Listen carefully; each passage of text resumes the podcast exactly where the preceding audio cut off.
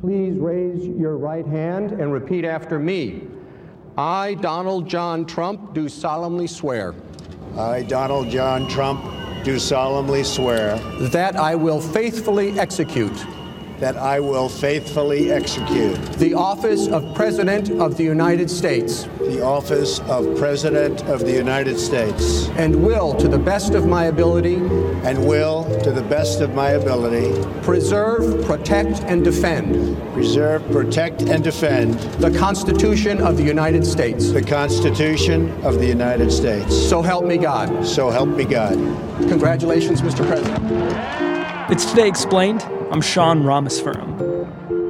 Four years ago, Donald Trump from reality TV won the presidency, and our shared reality hasn't been the same since. The relentless pace of headlines, controversies, and tweets has rendered the country divided at present and unable to fully recollect the past. I've seen the tweet about tapes. Lordy, I hope there are tapes.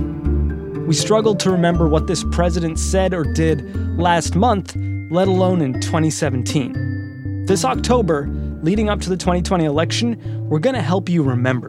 In the coming weeks, we're bringing you The Trump Years, a series that looks back on what Donald Trump did during his four years as President of the United States and what it means for the future of the American political experiment. On today's show, America First. We're breaking down President Trump's America First vision domestically and then internationally. And domestically, it's really all about immigration. Nicole Narea, you cover immigration at Vox. I feel like the story of Donald Trump and immigration begins well before he enters the Oval Office. So it really dates back to the campaign trail in 2015 he famously delivered a speech descending his golden escalator at Trump Tower, announcing that he was running for president. And we are going to make our country great again. Two things stood out in that speech on immigration. He said, When Mexico sends its people, they're not sending their best. They're bringing drugs, they're bringing crime, they're rapists, and some I assume are good people. And that would become the first of many derogatory statements he would make about Mexicans publicly. And he also said that he would build a wall. A great, great wall on our southern border, and I will have Mexico pay for that wall. Mark my words.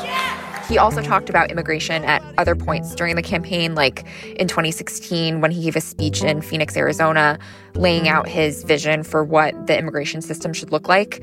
He basically said that the immigration system is broken, it hurts lower class Americans, and it increases crime.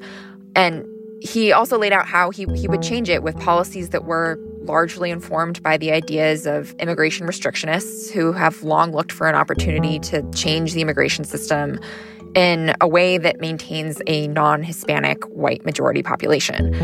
But, you know, the wall really was the symbol of the Trump campaign, and it did set the tone for his presidency, even though there were these other plans. Build that wall, build that wall, build that wall, build that wall, build that wall. it's the wall that sets the tone, but it's also the Muslim ban, which is like the first thing he does when he enters office, yeah?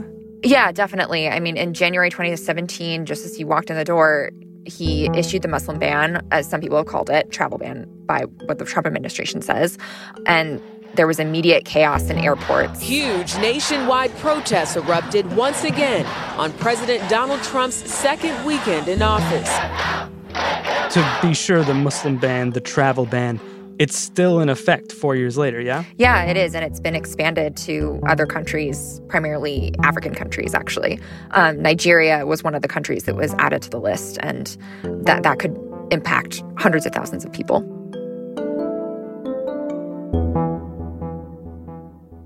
President Trump doesn't seem to talk about the wall as much as he used to. What's up with that? So I think building the wall was kind of a useful shorthand for his general philosophy on immigration, which is primarily focused on keeping people out. But it was actually one of his least successful immigration policies. Mexico obviously never paid for it. Congress wouldn't fund it. He's still way behind on construction and is currently racing to complete two miles of wall per day ahead of the election, often cutting through national forests and wildlife preserves to do it. But even though he didn't quite deliver on that promise, he has really succeeded in fundamentally changing the immigration system in so many other ways. Remind us which ones?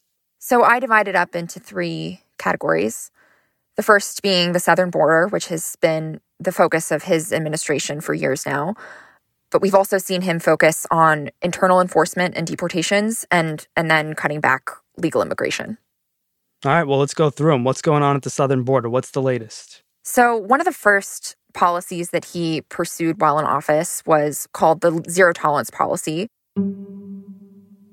where basically the government decided to prosecute anyone who crosses the border without authorization. This is what Donald Trump just sent on Twitter moments ago. Quote, "We cannot allow all of these people to invade our country. When somebody comes in, we must immediately, with no judges or court cases, bring them back from where they came. And under previous administrations, those people would have been released under certain conditions, such as if they didn't pose a risk to public safety. And from that policy came family separations starting in early 2017. Basically, they were tearing parents from their children sending the children away to facilities halfway across the country and without tracking them in a, in a nationalized system. So to this day, families are still trying to be reunited to no avail.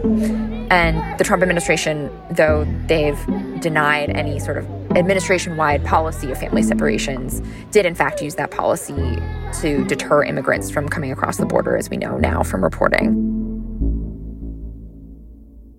Some other big policies that have really defined Trump's philosophy on the southern border is the Remain in Mexico policy. The Trump administration's immigration crackdown on the southern border is expanding. All asylum seekers are now required to remain in Mexico to await their day in U.S. immigration court. And basically, there are now thousands of people waiting in migrant camps on the southern border, literally right across the Rio Grande, waiting for a chance to be able to argue in front of an immigration judge that they deserve asylum.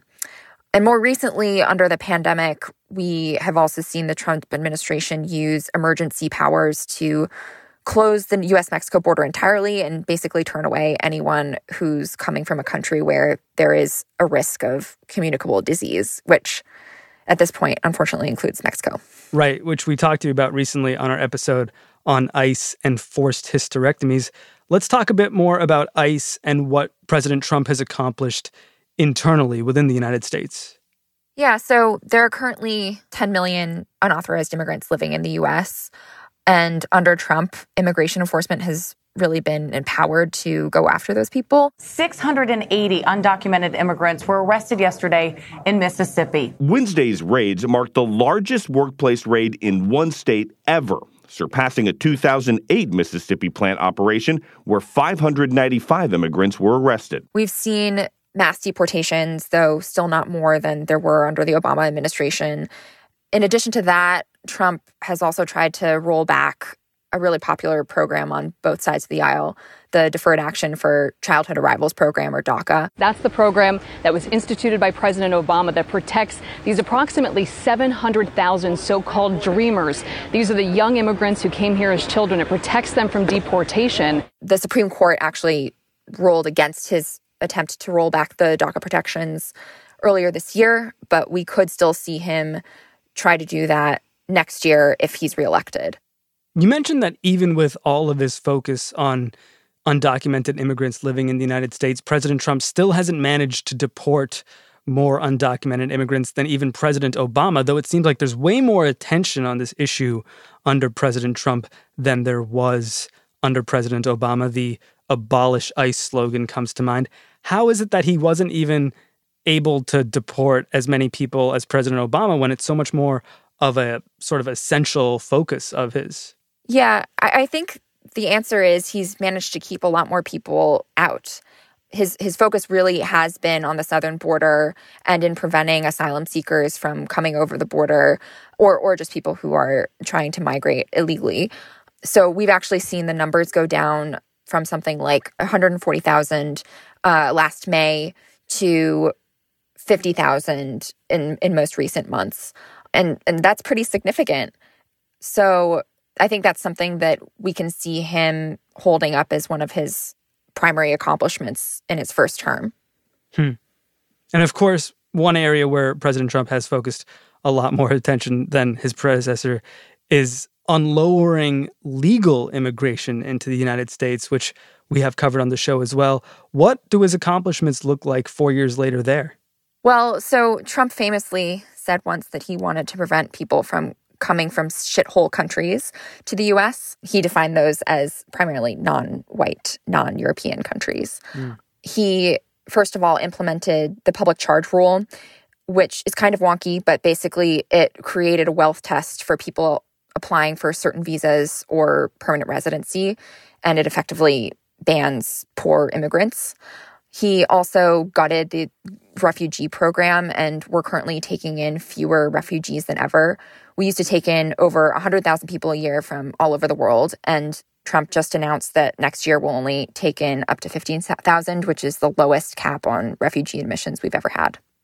So, what's been the upshot of this overall? Four years of President Trump reducing undocumented immigration, reducing legal immigration, passing travel bans, expanding travel bans. How has this changed this notion that the United States is this nation of immigrants, that this is the place for the world's tired and poor and huddled masses for, for them to find opportunity?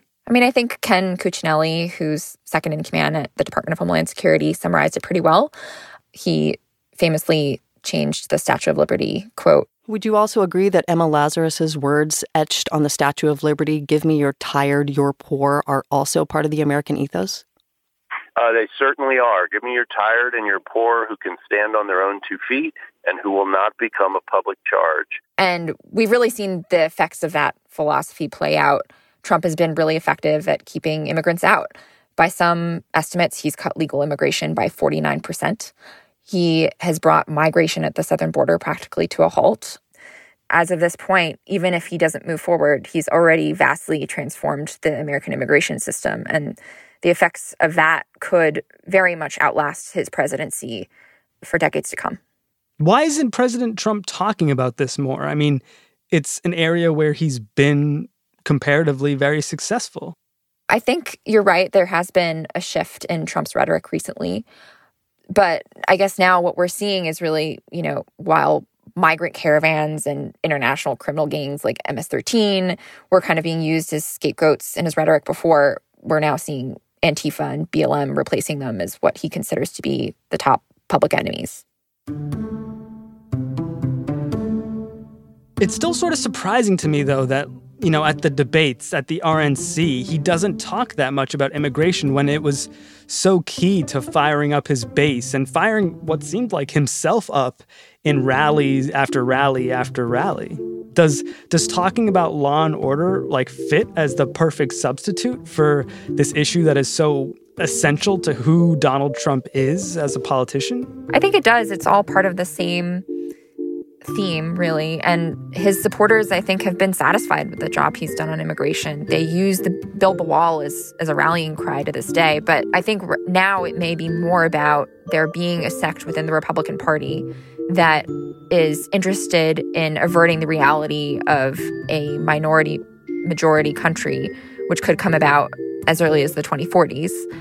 And that would be devastating to them electorally. So I think there there really are a lot of immigration restrictionists in certain wings of the GOP.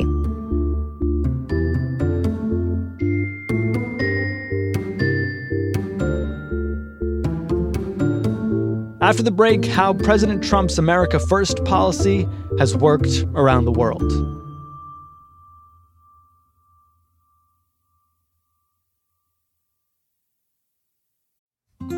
Support for this show comes from Sylvan Learning.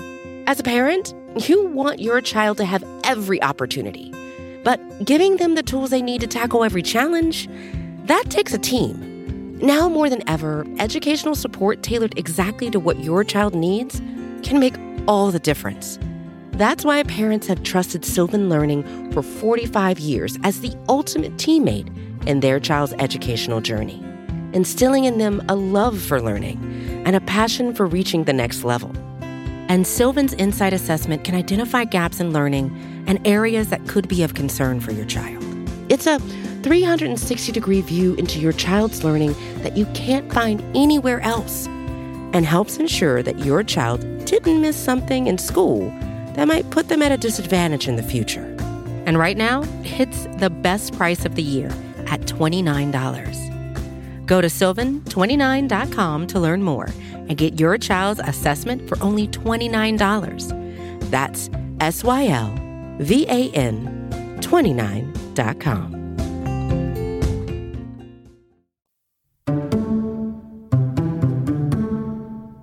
Jenn Williams, you're the foreign editor here at Vox. You're co host of the Worldly podcast. I just spoke to Nicole about how Trump's America First policy looked here in the United States with regard to immigration, but I wanted to ask you how it's looked abroad. How has this America First vision been realized around the world? Yeah. So after four years, he's got a pretty solid story to tell, right? He's got a, a pretty good record to to sell to the American people for reelection. The problem is that when you actually look a little bit closer at the specifics of all of the things that he accomplished, it's not quite as shiny as it looks at first glance. What's the best story he could sell? What's the best version of it? So you'll actually hear him uh, at rallies kind of give the greatest hits. So he talks about pulling out of the Iran nuclear deal. The disastrous Iran nuclear deal and impose the toughest ever sanctions on the world's number one state sponsor of terrorism. He also assassinated a high ranking Iranian general, Qasem Soleimani. Soleimani was plotting imminent and sinister attacks on American diplomats and military personnel, but we caught him He's in the process of pulling a lot of U.S. troops out of the Middle East. He made this peace deal with the Taliban in Afghanistan to kind of help that process along. He actually moved the U.S. Embassy in Israel from Tel Aviv to Jerusalem. That's something that politicians of both parties have been promising to do when they were on, you know, the campaign trail. And then when they got into office, both Republicans and Democrats were like, mm, no, not doing that. But he actually did it. And we recognized Israeli sovereignty over the Golan Heights.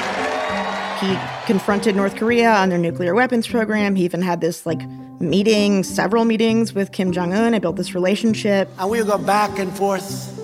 And then we fell in love. Okay? No, really. He wrote me beautiful letters. And they're great letters. We fell in love.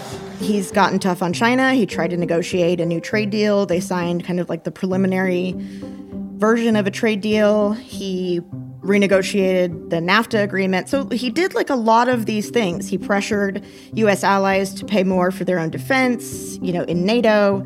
Um, these are all things that he campaigned on and are all things that are very much under the America First kind of agenda. Well, I'm sure there's lots of different ways to measure the success of all of these policies, but let's just talk about making America and the world safer. How do these policies measure up in that regard? So it depends on who you ask, but you're asking me. So I guess I would say not a whole lot safer. Take North Korea, for instance. So the country hasn't tested any more ICBMs. Um, ICBMs are intercontinental ballistic missiles. These are like the big missiles that could potentially bring a nuclear weapon from North Korea all the way to the United States. So Kim hasn't tested any more of those since he and Trump started, you know, these talks. They also haven't held another nuclear test, you know, testing a nuclear weapon, which like those are really good things. But they're also not anything that is, you know, has anything to do with what Trump actually did. There's no agreement, there's no progress. These talks have stalled.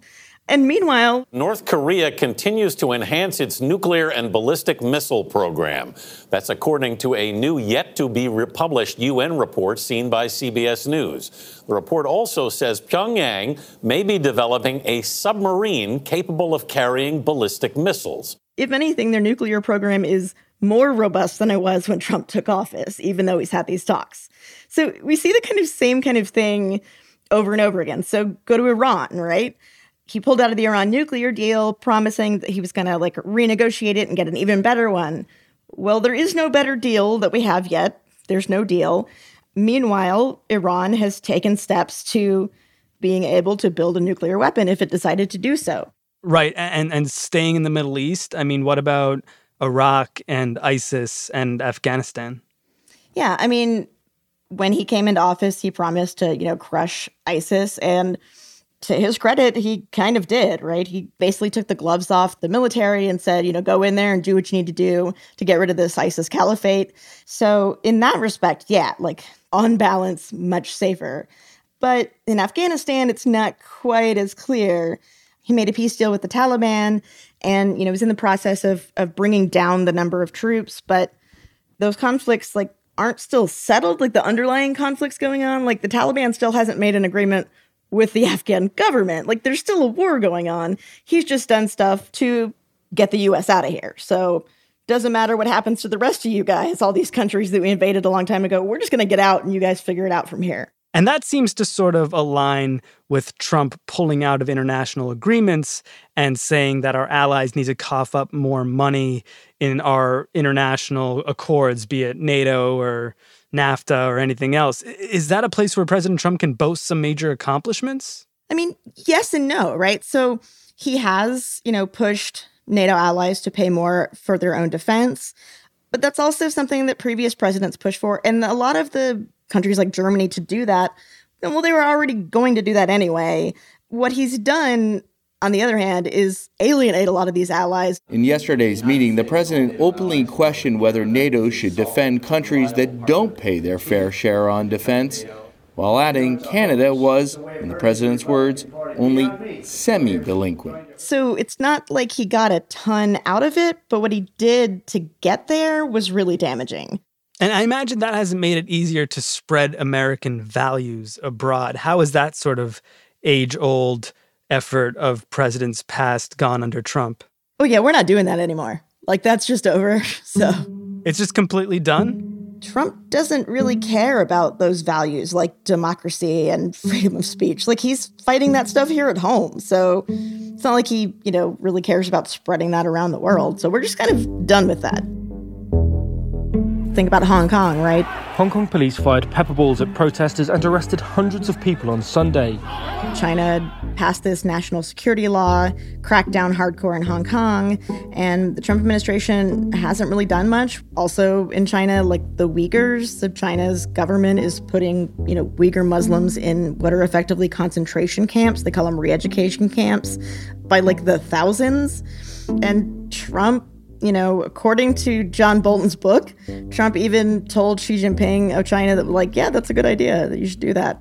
And I guess related to that lack of leadership on democracy abroad is this sort of cozying up to strongmen abroad, be it Jair Bolsonaro in Brazil or Kim Jong un in North Korea, or of course, Vladimir Putin in Russia.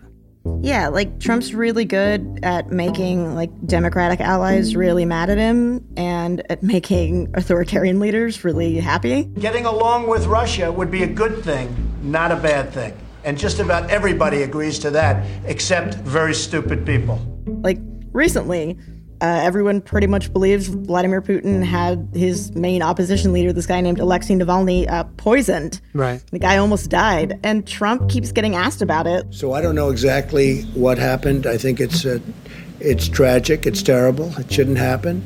Uh, we haven't had any proof yet, but I, I will take a look. Yeah, we do. but he like still refuses to say anything. So it's the kind of same kind of thing, right? Like he has these close relationships with these authoritarian foreign leaders, and it's really disturbing.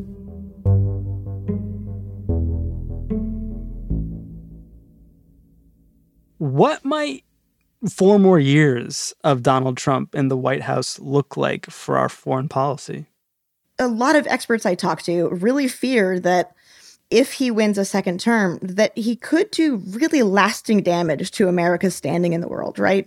Pulling out of international organizations like the WHO, the World Health Organization, the Paris Climate Accords, like these are things that after a few years that a new president could get back in, but after like 8 years, like that's a really long time and the world's going to move on and the United States is going to be kind of left behind. So it's not really America first, it's America left behind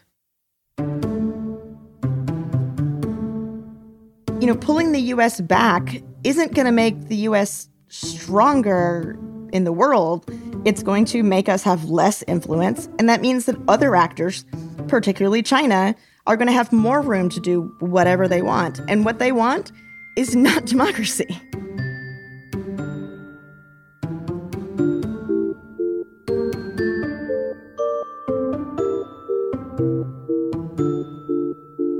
Jenn Williams, she's one of the hosts of the Worldly podcast from Vox.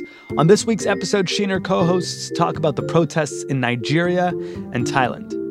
We'll continue our series on the Trump years next Friday with a look at the two big investigations President Trump faced Mueller and that little to do over one perfect phone call to Ukraine. You can find more on our series at vox.com slash Trump years. It's Today Explained.